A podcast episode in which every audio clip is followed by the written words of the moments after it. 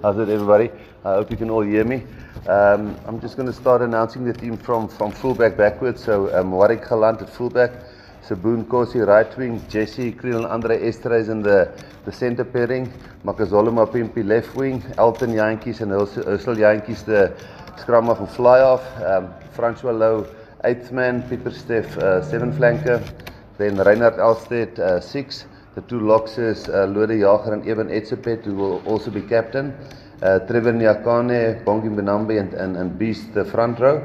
Our reserves is Hooker Skalk Brits, Lizo uh, and Vincent Koch, the two front rowers covering there.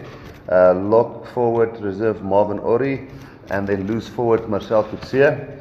Uh, scrum off Kobus Reinach, Frans Stein, uh, inside center slash uh, fly off reserve, and then Dylan Lights uh, outside back cover. Uh, yes, that's basically the team.